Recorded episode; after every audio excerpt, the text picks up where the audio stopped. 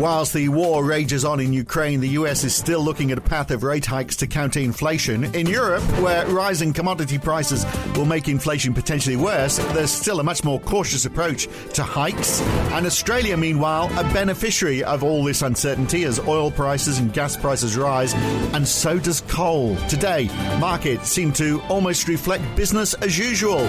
But it's not, of course. The fighting is only going to get worse. So could this just be one day of recovery before market turmoil returns? It's Thursday, the 3rd of March, 2022. It's the morning call from NAB. Good morning.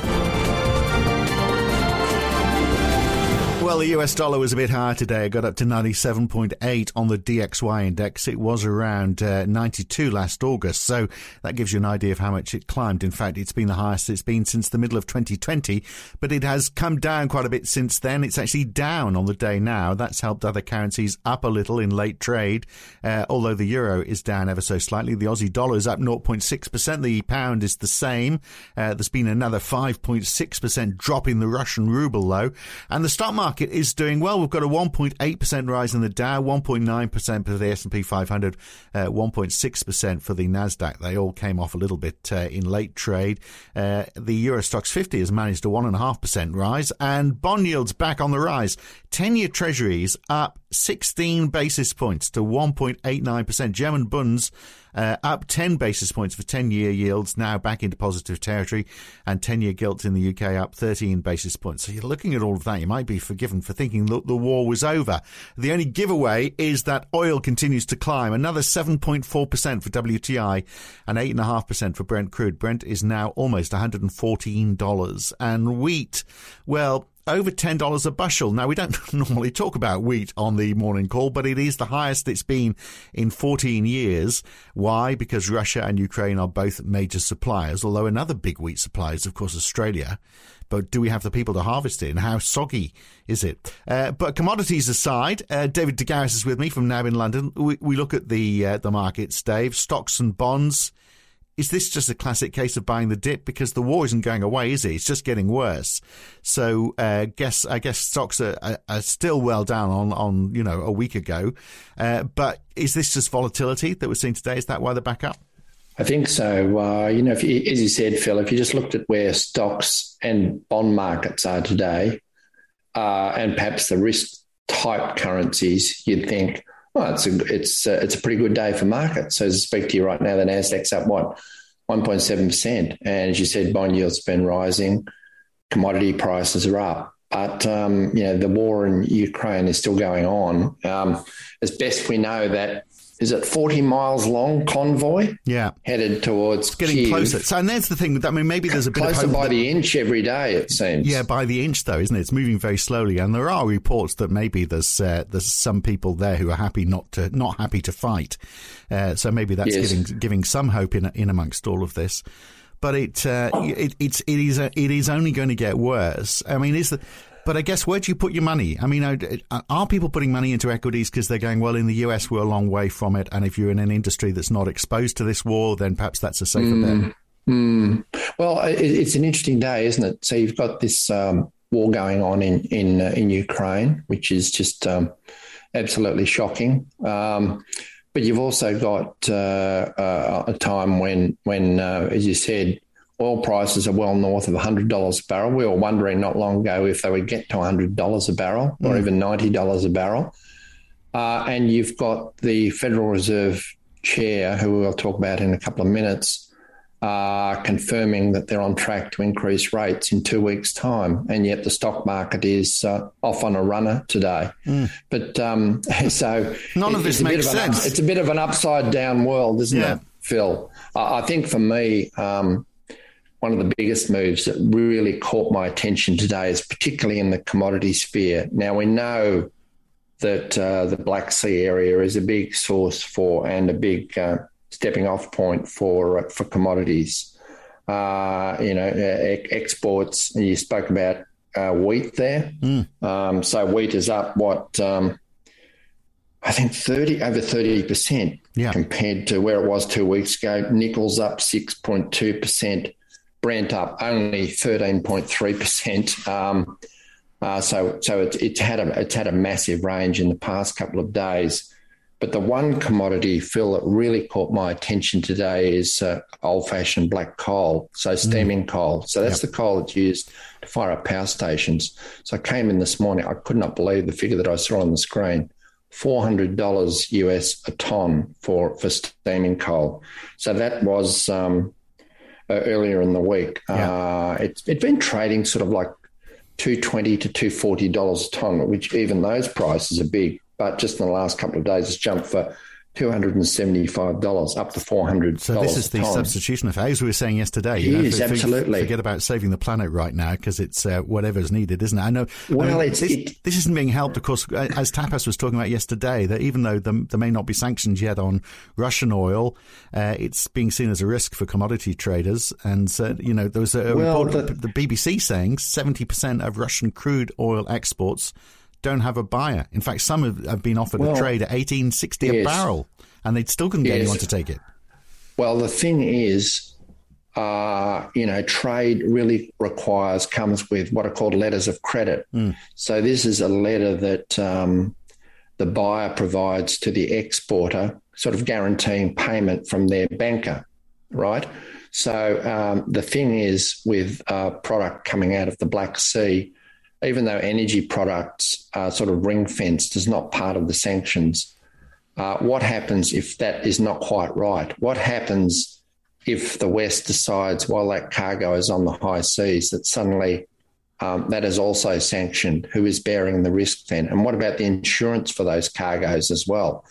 So it's not, as you say, Phil, that uh, Russia is not offering the product for sale. It's about how do you get it there adequately financed and yep. uh, and insured along the way? And that is a big big issue. And so it's and having the same effect in the coal market as well. Same, Absolutely, same effect. it's almost like a de facto sanction, you might say. So the market's sort of pricing in. A, a, a de facto san- sanction. So, all, so is all of this this rise in commodities then? I mean, and the particular commodities that you know perhaps are good for Australia, uh, right down to wheat as well. Got low acreage of, of wheat in Australia. I mean, is, uh, I mean, could Australia, we, I mean, we talked about the risk element hitting the Australian dollar, but it seems like that is really being counteracted by this rise in, in commodities, isn't it?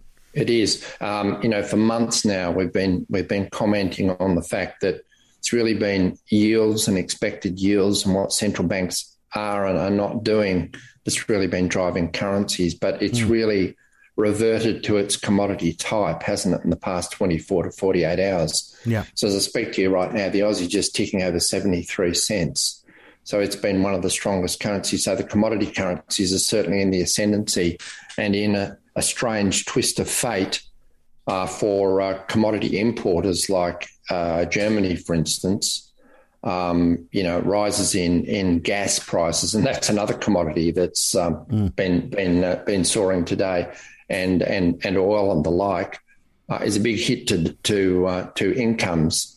To households and businesses, but in Australia, it's sort of adding to the bottom line of the economy day by day. Yeah. Oh, well, and that surely means there's going to be a different attitude taken by different central banks then, because we've got uh, Jerome Powell giving his testimony to the House Committee in the United States. He mm. basically confirmed a, a, March rate hike uh, with yes. more more to come. We had James Bullard giving yes. similar language. We had Larry Summers uh, popping up again saying that you know it should have all been done a long time ago. it's too slow to respond, and they're going to need to pick up the game. So you'd think, I mean, if they, and you can understand the difference in, in Europe because if they were saying, well, we're going to tighten while the consumer gets squeezed because you know, yes uh, uh, you'd be thinking there in Europe, well, that's a danger, isn't it? Because you are going to squeeze the consumer, and rate rises aren't going to supply, fix the supply costs, which are the fundamental problem behind all of this. But in the United well, States, they don't seem too concerned about that, and Larry Summers wants more of it. Well, I think particularly in this market, Phil, where you have um, credit markets have become jumpy in recent days, mm. uh, market volatility has picked up what markets look for with central banks is an, an, element of predictability. So we know that the market has backed away from 50 basis points from the Fed on the 16th of March, but it's still expecting, even before today, it's still expecting 25 basis points. So what would happen to the market and to um, uh, equity sentiment if the Fed came out today and Powell said, uh, We're not sure, we'll have to think about it on the day, uh, we'll have to consider it, we're worried about the situation, the knock on effects from uh, Ukraine. Much what the ECB uh, sort of, depending on who you listen to. If you listen to uh, the Germans, I don't think you're getting quite that that mm. message. Mm. Uh, or if if Powell came out and said, "Oh, we need to increase rates 50 basis points," it's going to produce potential market instability. What they're looking for is what is the game plan? Is it still in place? And that was clearly the message from Powell today, wasn't it? That mm. uh, it, almost sounded like uh, mildly hawkish from him. That yeah. you know we have the tools he knows how important inflation is politically in the US, and of course, well, it was from both sides of the house. You're getting it from the Republicans. It was business there. as usual, wasn't it? Really, it Which was business. It was business as usual, wasn't it? Well, it's uh, Philip Lane talking for the chief economist of the ECB, who, uh, of course, mm. last week was saying, you know, if there was a conflict in Ukraine, I think he said this before, it actually really took off. You know, saying that could reduce GDP by 0.3 to 0.4 percent, and a severe case could see it close to a one percent hit, which I suspect we're in that severe case now. Uh, he's been saying just in the last few hours that, um, you know, again, the same message really that they're going to do what it takes to ensure financial stability during the crisis, and there will be yes. short short term deviations from the inflation rate, but lags and uncertainty in the transmission of monetary policy uh, need to be taken account of. So, in other words, no sudden moves. I mean, he's, that, he's, that covers all possibilities, doesn't it? Which is that whole patience line again, isn't it? It do, it does have that flow through, of course. Um, and he is a member of the governing council. He has a he has a vote on the council. But um, what we've been hearing from the other side, from the Germans, and, and I met from Holzmann, I think we heard earlier in the week, the Austrian central bank head, there's still quite a lot of concern about inflation inflation uh, out of, of, Europe, and there's still a lot of concern about negative interest rates and getting out of that. Mm. So I think the game plan is still there. It may be delayed somewhat, but uh, the game plan is very much there. So um, I, I, think markets are looking for guidance on that. But you're right; it would be easy to interpret Lane's comments as pushing back, as uh, pushing back against prospect of of yeah. uh, rate rises anytime soon. It's interesting; the market's still pricing maybe 10 to 20 basis points of hikes from the ECB this year. It's yeah. not a lot, but um, still got some of it priced into the curve there. Well, it, all does depend, doesn't it, on on you know those key factors like how many people have got a job, how safe are those jobs, what's the underlying Indeed.